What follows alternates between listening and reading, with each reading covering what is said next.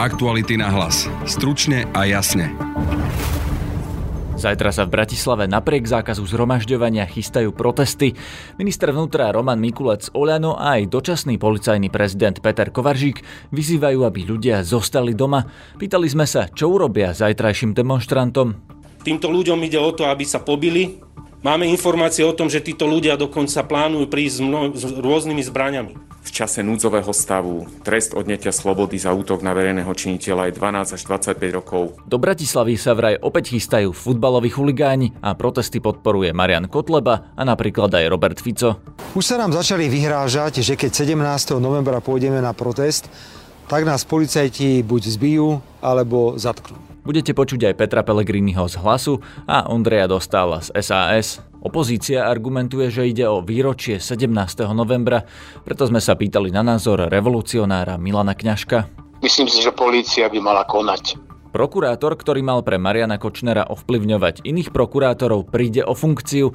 Takýto trest mu uložila zatiaľ prvostupňová disciplinárna komisia. Rozprávali sme sa o tom s ministerkou spravodlivosti Máriou Kolíkovou. Tu možno predpokladať, že ten okruh je väčší. Počúvate podcast Aktuality na hlas. Moje meno je Peter Hanák. Doprajte vašim deťom bezpečné spoznávanie online sveta. Vyskúšajte výhodný bezpečnostný balík Asset Family Security Pack, s ktorým ochránite až 4 zariadenia vrátane smartfónov vašich detí. K balíku navyše získate aj e-knihu o výchove detí v digitálnej dobe. Viac info nájdete na stránke asset.sk.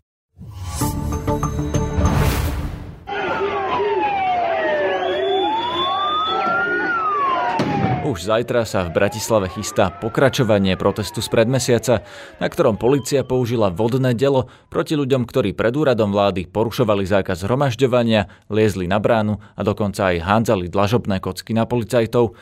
Minister vnútra Roman Mikulec zo strany Oľano prosí ľudí, aby na protest nechodili, keďže stále platí zákaz zhromažďovania viac ako šiestich osôb, aby sa nešíril koronavírus.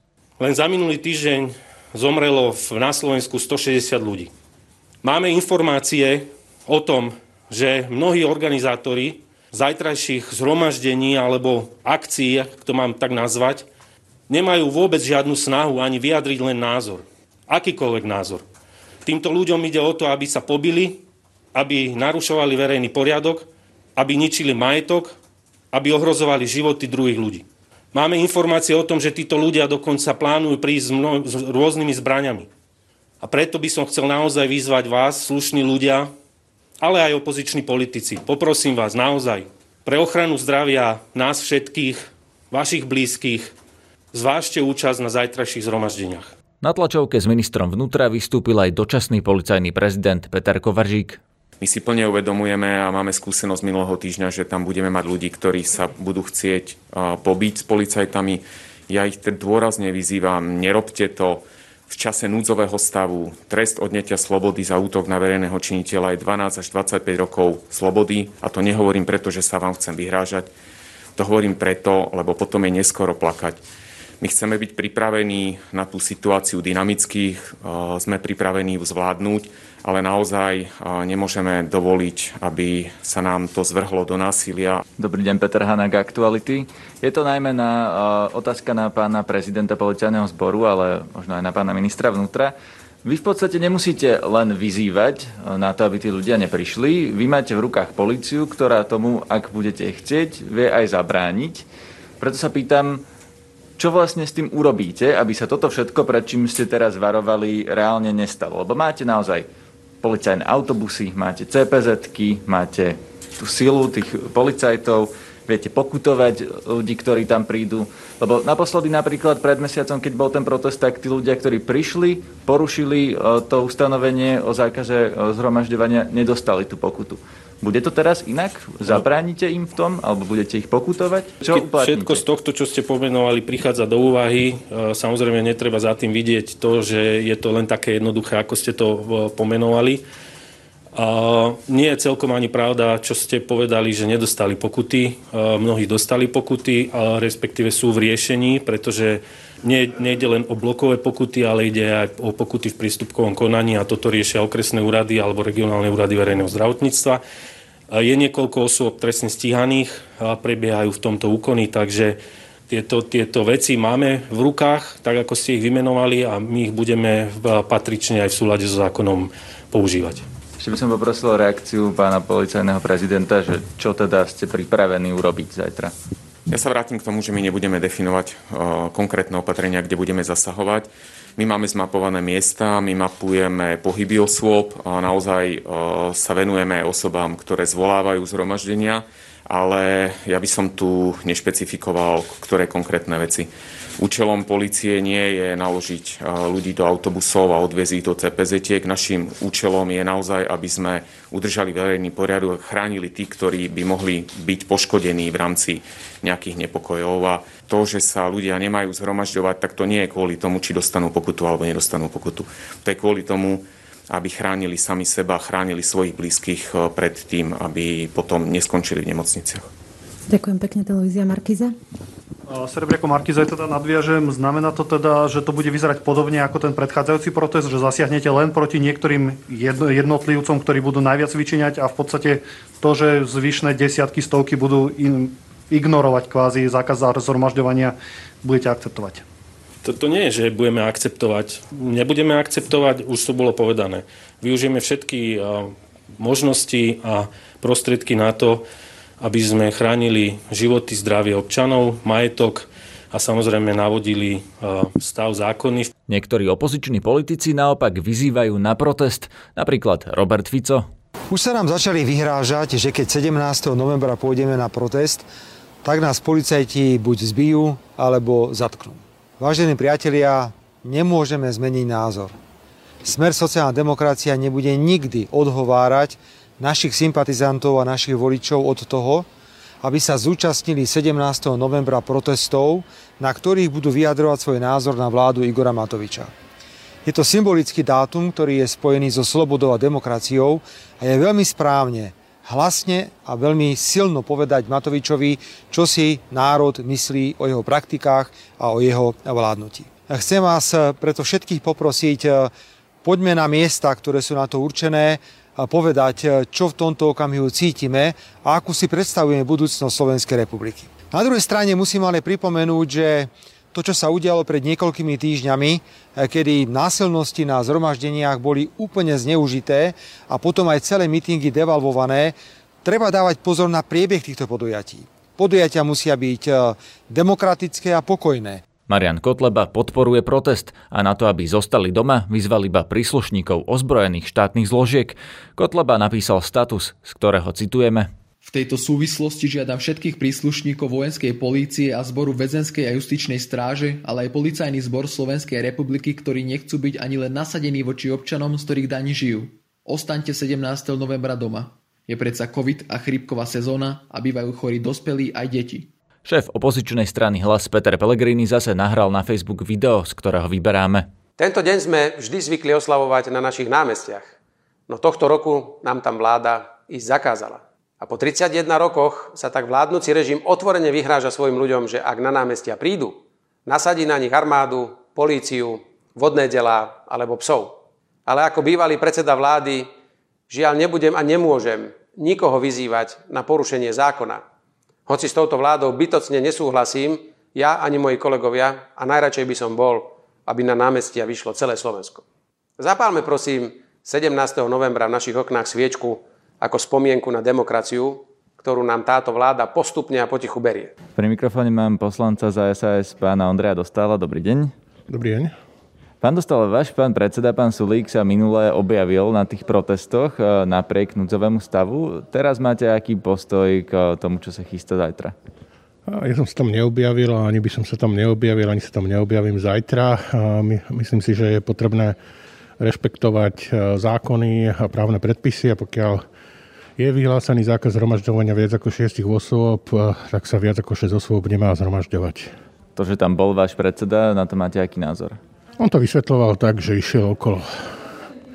A opakujem, ja by som tam, ja by som tam nešiel, nepáčilo sa mi, že tam bol, ale tak už sa stalo. Teraz neviete, či pôjde znova okolo? A predpokladám, že nepôjde a dúfam, že nepôjde. A keďže ide o 17. november, volal som aj bývalému revolucionárovi Milanovi Kňažkovi. november 89 bol o tom, aby tu platil zákon. Dnešné dôvody, prečo sa nezhromažďovať, sú čisto medicínske. Je skrátka mimoriadná situácia, tzv. núdzový stav a to je zákon. Keď niekto porušuje zákon, tak ho treba podľa zákona postihnúť.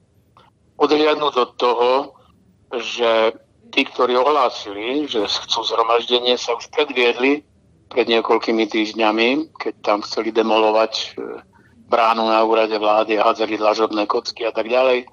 Myslím si, že polícia by mala konať. Zákon treba rešpektovať a to platí pre všetkých.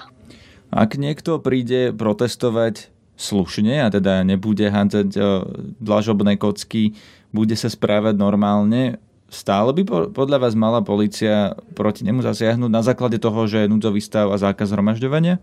Ak je zákaz zhromažďovania, tak nech protestuje iným spôsobom ako zhromažďovaním. Zákon zhromažďovania to je ohraničené zákonom, to už sme si povedali.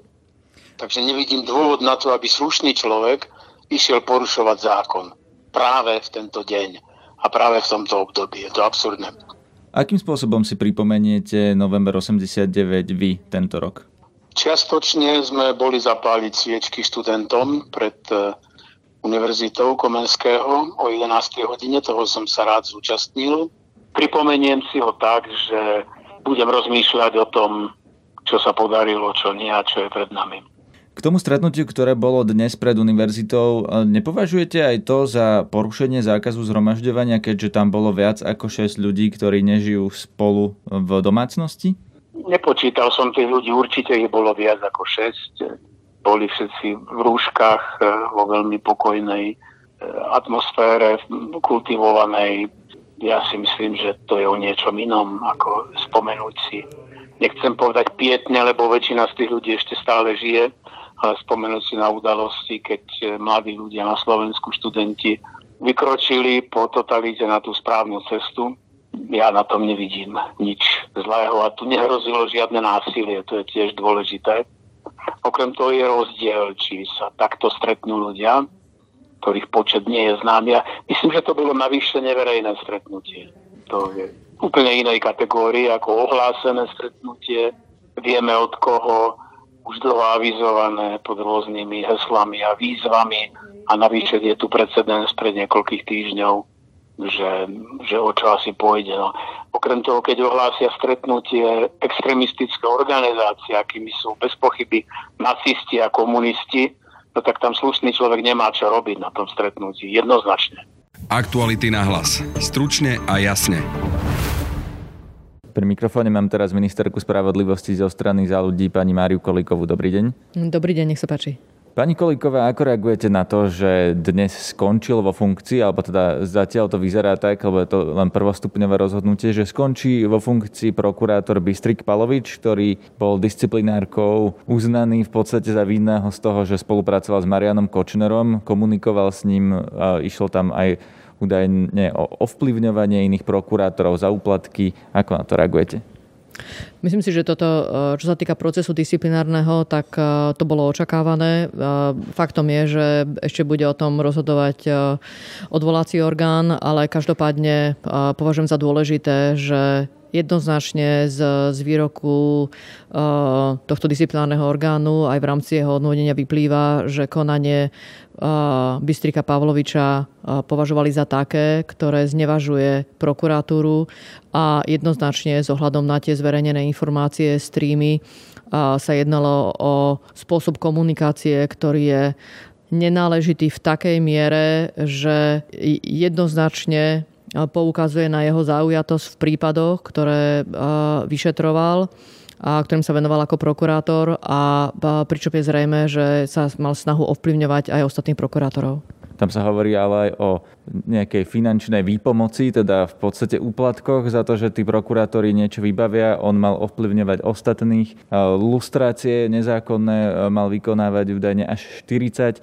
Nie je to na viac ako na disciplinárne stíhanie? Nie je to na trestné stíhanie? Áno, každopádne to, čo je zrejme, aj ako k tomu vlastne prišla k tomuto záveru disciplinárna komisia, že jednak povedala, že je vinný z disciplinárneho previnenia, ale na druhej strane, to znamená, z tohto pohľadu je to jednoznačné, že sa mal spreneveriť prokurátorskému poslaniu, ale na druhej strane s ohľadom na trestnoprávnu zodpovednosť sama chce dať podnet ohľadom podozrenia zo spáchania zneužívania právomoci verejného činiteľa. Myslím si, že je to absolútne na mieste. Koľko ešte môže byť takých ľudí v systéme? Predsa len on nebol sám, on mal ovplyvňovať ďalších prokurátorov.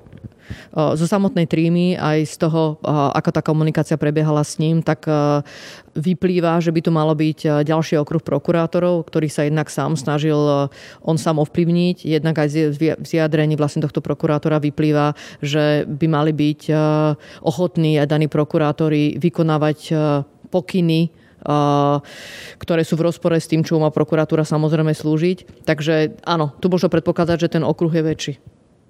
Šetrí sa to, alebo príde aj na nich?